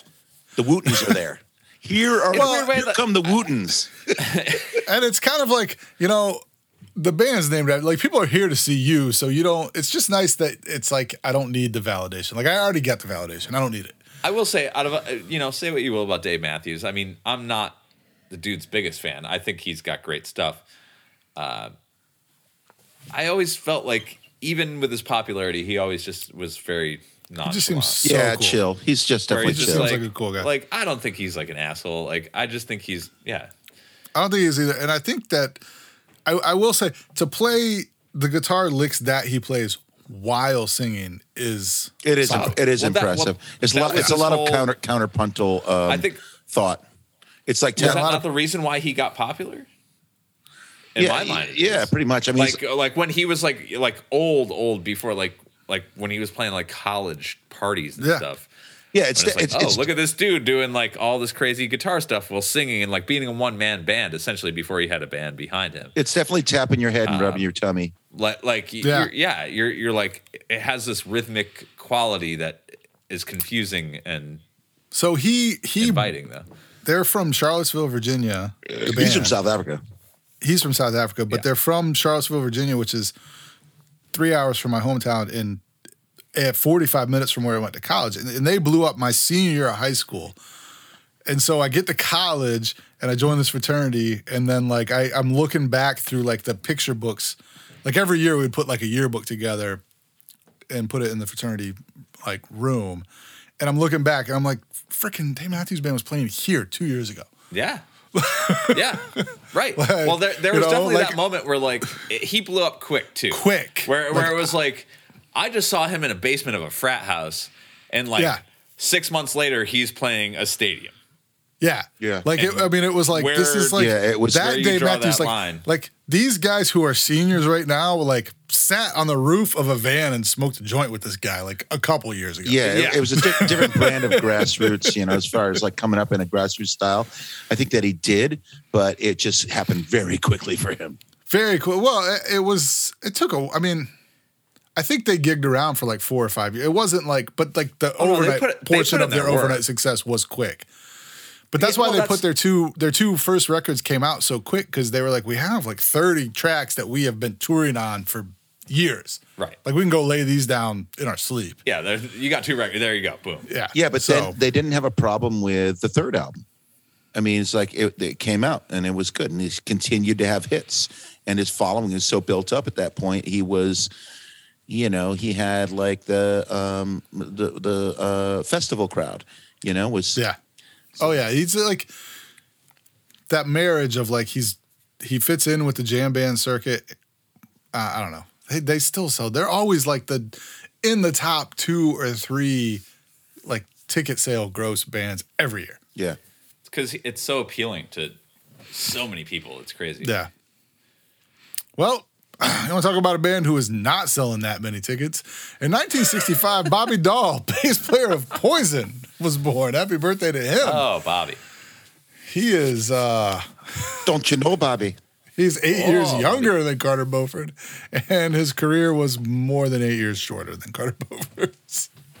Um, sad. I mean, I don't know. I like Poison, and Yeah, and just- if you watch their uh, behind the music, like Bobby Dall just seems like super chill. Like, um, he seems super cool. Like when uh, they asked him about the sex tape that came out between Bret Michaels and Pamela Anderson, like he was like, "Ah, I don't know, man. That's pretty cool. I don't. I don't know why he's so upset about it. um, he just seems like pretty down to earth. But happy birthday, Bobby Dall. Also born today, 1979, one year and a couple months younger than me, Cornell Haynes Jr. or Nelly. Born today. Happy birthday, Well, Nelly. Nelly's first name is Cornell. Cornell, yeah, Huh. Cornell Haynes Jr. Nice. And uh, ah, when Country Grammar came out, uh, I mean, I, I don't know if that was if that resonated in your life, but that was big for me. I mean, I was 22, and, and it was just like That means I was like 38. So, so not yeah, as much. I think so. I think so, or 30. No, I think I'm that much older. How old are you? I'm 43. You're 50. You were born in 1970. Okay, so I was, I was born in was 30. 1978. Okay. So just by just doing the subtraction, in 2000 you were 30 years old. but I but I like avoided certain things. I didn't avoid them. They just they didn't. I there were certain things that now I I I go back and listen to, but like I I didn't listen to them then. I was at 30 years old. I was looking for the weirdest thing I could find. That was the furthest thing away from popular culture. That was s- hmm. still awesome and and and weird, and I found some shit. And now a lot of that stuff has become a lot closer to the you know being closer to the pulse you know Yeah. I so country grammar when that came out, I just remember like this was the first to me like the first huge rap song that was not from New York or LA that was like from the south or Midwest and it wasn't Outkast. Like and it just sounded different. Like this was a this was big like country grammar was a big record. I actually know this record. Yeah. And it, and it was just so, it was just like, it was what Southern hip hop needed. Like it needed another superstar that was not Outkast. was it from Atlanta He's from St. Louis. Ah. Well, he's Say it different than loud. Outkast. I'm though. from like, the Lou that I'm. pr- Yeah, but like, Well, you had that like crunk thing, like was kind of sound. Like I feel like he kind of started that. Like that was the the, the shit. Well, but that's the thing. It, it was like I mean, because there was like you know, Geto Boys that put records out, and uh, Two Live Crew had put records out. There was like the Miami based sound, but this was like the next big, very popular hip hop that was not L.A. or New York hip hop that wasn't Outkast, True. Right. and and that was, I think, critical to all of like the Dirty South really blowing up after that. I mean, there was Goodie Mob. Like there were there were acts down there, like Oh, no, there were, acts, but but they, was- the acts were the known to like hip hop heads. They weren't like this was like a, a big crossover that I think rap needed to like really kind of open its universe up. Well, there was a lot of it though. I guess, and just I I just remember that time frame, like from that, like while I was in college until about 2005, and like all the like all the guys that were like trying to do rap stuff then were just trying to take a bite out of this stuff. Yeah, yeah. You kind of had to have like a had to have a draw. You kind of had to have a little It was like a big like, You like, know. like yeah, it was like it had like a slow like bro. Yeah, like, I don't even. was that whole like chopped and screwed thing from like Houston, like that that it had to kind of be like a little slower and a little kind of grimy, a little bit. yeah, yeah. You know? It had a um, sludginess. I guess is a, yeah. Yeah. Yeah, Sipping on that scissor, man. Shit's fucking good though. It's so good. Um, yeah, I mean, I guess like there was Master P. He was huge, like, and there was like I like Cash Master Money. Master P and Cash Run, Cash Money. That would have been like a little bit before this, but like that stuff was like right here, like ninety nine, two thousand, like when that really started to blow up. But Mm-hmm. anyway, Yeah, yeah. Uh, November 2nd, 1969, the Grateful Dead played Family Dog at the Great Highway in San Francisco, California. Uh, one of their more iconic shows. They did a 30 minute Dark Star that goes right into St. Stephen. That was really good. I, I listened to that earlier today. St. Stephen's my favorite song of theirs, but Oh, very nice. Um, something we didn't talk about. Jerry Garcia has a children's record. Do you know this? he, I, I know of it. I'm not Uh, with um, oh, who is it? Him and someone that did it. And I'm. Gri- Grizz, Grisman? His, It's uh, it's called N- Not for Kids Only, which is a great name. I like that. Which is kind of the whole point of what we're talking Yeah. about tonight. I think. Uh, and David Grisman, who is that? David Grisman. who's like his longtime writing partner. Right. So, yeah, they put out a children's record. It's like his uh Tom Marshall to Trey Anastasio.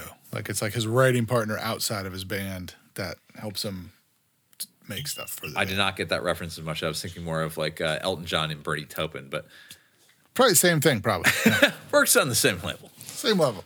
You know, like a lot of those dudes have like a you know, like a songwriting partner who's not a performer, who's not a you know, just somebody who's like, I'm I'm good. That's great though. I would give me a be that- songwriting credit. Like I'm uh, that's, that's actually the sweet spot. Man, if only. like I would love to be that guy. Can I have a fraction of the money and none of the fame? Yeah, I'll just I'll take that. I'll I'll kick back and just not even have to. Like all you want is I just want to make enough to just be able to do this with my life. I think that that that's admirable. yeah. That is that is the Lord's work. Um all right. And we're going to talk about the Billboard Top 10 from October 17th, 1998. This is the one week that the Barenaked Ladies were on top of the charts with one week. See And you did there. Uh, I know that was clever, but I wanted to talk about it because one week to me could be a children's song. I mean, it's it's silly. It has a you know like a rhyme scheme, like it has some rapping and and it has like weird horns and I mean chickadee China, the Chinese chicken, like the whole like the the rap part is just all nonsense, you know. Like it, it could very easily be a kid song, and it's so unlike anything else on this top ten. And um, and that song was huge. that song was gigantic. I remember making fun of it. it's Like, still I- big. It's still big. You kidding me? It's everywhere. You can't Um, you can't escape it. I defy you to go one week without hearing it. There you go. Too, too much? Was that too much? That's that a might have been challenge. Barenaked Ladies challenge. Go one week without hearing. It. So it. anyway, number one that week was "One Week" by Barenaked Ladies. Great it's song. such a good song. It's a great song. This uh, this top ten actually has three number ones in it. Uh, number two is "The First Night" by Monica. I don't remember that one, but I, I feel like I'd known if I heard it. I didn't have a chance to go through these. because yeah, I had to listen to it. But this is like the Grover Cleveland of songs because uh, it was number one for a couple weeks, and then Barenaked Ladies knocked it off for one week, and then it went back to number one. This is non-consecutive Shit. terms at number one. That's I don't even know. Uh, That's like some cosmic musical weirdness. Number three, I don't want to miss a thing by Aerosmith. Their first number one, interestingly. But that for that's for kind of all shame. of their hits. This was their first number one. This was from the Armageddon soundtrack. I uh, would be a little pissed daughter. off to be perfectly honest with you. I think if I were Aerosmith and this was my number one, my first number one, Their first number one, I think Yeah, I'd be a little pissed off. I just can't believe that none of their none of the stuff like back in the saddle, none of that stuff. Like, I mean, they were like quintessential classic rock when quintessential classic rock ruled the charts, Right. and and they didn't hit number one with any of that stuff. Well, at least Um, they did. Good. good for them. Number four, "How Deep Is Your Love" by Dru Hill featuring Redman. I don't know if that's a Ooh. Bee Gees cover or not. I'm gonna say probably not. I don't think so, but I remember the song and it was it was good. I, Yeah. I was definitely yeah. I When had- they say deep, are they are they talking about what I think they're talking about? I, I, No, my, that's my take. That is not child appropriate. Uh, number We're in the five lounge, baby. uh, is a song called "Crush" by Jennifer Paige, and I don't remember this one Don't at know what that is. all. Um, oh no, no, this is just a little crush, crush. Ba-da-ba-ba-ba-ba. I remember that one. Mm, I don't know. My rendition notwithstanding, this was a fun little gonna pop song. oh, Number six, "I'll Be" by Edwin McCain. Ooh. Oh hell was, yeah! this is that was a good one, man. Jimbo, I know you love this song. I'll be meow meow meow meow meow meow. Shoulder. This is a great one. That was a great It's a one, good man. song for 98 though. It's like it, it's a weird one in the mix of what was happening like right now if you look at this list. Doesn't matter when that song came out; it was going to be a hit. Yeah. It was a Dude, it still timeless, played, like- timeless pop song. Any any any sort of medical or hospital based show you're going to hear this song. Well, it's you know what? Uh, any any you know the, it's it's very specific and, and, like yeah, this dude's just still raking it in. When I when I first heard that song, all I could think of is that Bryan Adams wrote it. Oh, that's a good. Yeah, we've talked. Did about he? This. That was Bryan Adams wrote that. No, song? I know, but that's all I No, can think but of. it- it sounds like it sounds like a, seems it's out of his catalog. Yeah. for yeah. for me, like it's just his the vocal tone is just perfect. Yeah. like his And the bridge. The- oh God, the bridge. well, the bridge is good, but I I, I just mean like it, for that song, the way his voice sounds could not be any more perfect. It's just this mixture of like remorse and pining and jealousy and, and just every like it just it's all just in his tone. It's all conveyed. It, it just you couldn't he could not have sang it better. Wh- where was it in the charts? What number? This was uh this Six was number six right this now. week. It peaked at number Drop five, from five. Okay, which makes sense. I don't see this being a number one hit, but that makes sense. should have been. No, to be in the mix though. I'm just saying, right now in '98, that's a quality quality song Yeah. to be thrown in there. Still good. Always appropriate. Yeah, it's gonna be forever Timeless. Timeless quality. timeless. Thank you, Edmund. I throw it into a category with the um the kid for um was the son of Bachman Turner, um that did that. Kathleen um, Turner Overdrive. She's so high, Oh, Tal Bachman? high above me. She's Yeah. so lovely. It's kind of it kind of fits in that category a little bit. It does. Well, that was around the same time. There's that, a and there's that. the, um, but it doesn't. That song didn't have the Who does power. the I think is that. who does the uh everything? Oh, um, uh, be- rockabye, Rockabye. rockabye. That's um, yeah, Rockabye. his Sean name- Colvin. Sean, Col- uh, Sean, Yeah. yeah, Shawn Colvin. Sean Mullen. no, Mullins, Shawn Mullins. Mu- Shawn Mullins, Colvin. yeah. I, actually, yeah, Sean. Shawn Colvin's Colvin different. is a lady. Yes. Sean I've Mullins. met, I've met Sean a. Colvin actually. Yeah, She's Um, very cool and brass. nice. I don't know what that means. She likes to. Uh, she likes to tell it how it is. Just But in like a good way. just like you, Brian. Just like you. Uh, no nonsense. Pretty sure All that's right. not what I'm going for, but Number seven, "This Kiss" by Faith Hill. Remember that one? This kiss, this kiss. Yeah, no, yeah. that's Shania Twain. Ba-ba-da-da. That's Shania Twain. No, that's then Faith what the hell is I'm this sorry. one? I'm kidding. I was Oh, sorry. that was a, Um, Not funny, Brian. yeah, Not that was funny. something- Yeah, never mind. I'll, I'll edit that part out after. That was all right. Leave it in. That's for the Number joy eight. that happens. whole different. That was that was the best part. Number eight, uh, "Because of You" by 98 Degrees. I don't remember this one, Yeah. but wasn't that was that Nick Lachey? Was he 98 Degrees? 98 Uh, degrees. Or was this the guy Yeah. who married Jessica Simpson? yeah, right. Yeah. yeah, 98. Yeah, Yep. there was someone like O Town. I thought he was O Town. Might- I I don't know that he wasn't. I could be wrong. really don't know. Number nine is a song called "Touch It" by Monifah. M O N I F A H. Inappropriate. I, I, I don't remember Touch that at Watch all. it, Monifah. I, that, And I apologize for That that, good people. Don't remember it. um, number 10 is Time After Time by, I'm going to say Inoj, I N O J. yeah, that's the only Inoj. thing. Time After Time. I don't know if that is a Cyndi Lauper cover or not. I don't remember that one. I feel like if it were a Cyndi Lauper cover, re- wait, that might be a. Uh, hold on one second. Let me just see. That might be a cover because there was definitely a cover. Um, hold on. Earlier, when you mentioned uh, True Colors, I think that that song was actually written. That is a cover.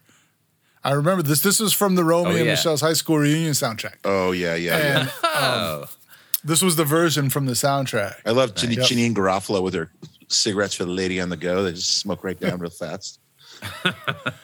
This one has like a it, it has a, a hi hat that makes it tempo faster, like da, da, da, da, da, da, da, da. But um, yeah, I remember that. Um, not as good as the original, but no. it's a great song. How you gonna fuck that song up? Stay true Good, to good it. for its, gonna be placement fine. in time. The Hooters guy wrote those songs. I think the guy from the Hooters. We talked about. That. Yeah, he did, right? Which I think he wrote True Colors. I don't know if he wrote that. uh, we talked about this as well at some point. What's But yes. what's number ten? Will I got a place That was to be. it. That was number ten. That was Ah, number for ten. Pete's That's sake. it. We're done. Ladies and gentlemen, Jimbo has filed his nails. I just watched him do it. And he's got to get out of here. Because apparently, when you file your nails, you're ready to sing karaoke. That is a truth. You don't want you don't want to be scratching up that mic. You know, Nah. they take a deposit when they hand it I'm to glad you. I'm glad you brought attention to this because I was really holding back. No, the reality is I was biting them the whole time we are doing this thing, and so they're all jagged. I've been biting them the whole time we are doing this podcast, so I had to like file Well, you're a nail down. biter though. That's why. All been- right, all right, all I got away from it. Ladies and gentlemen, that's the whole show. Thank you again so much for joining us. Until we meet again, always, always be better and get a victory every day. Everything is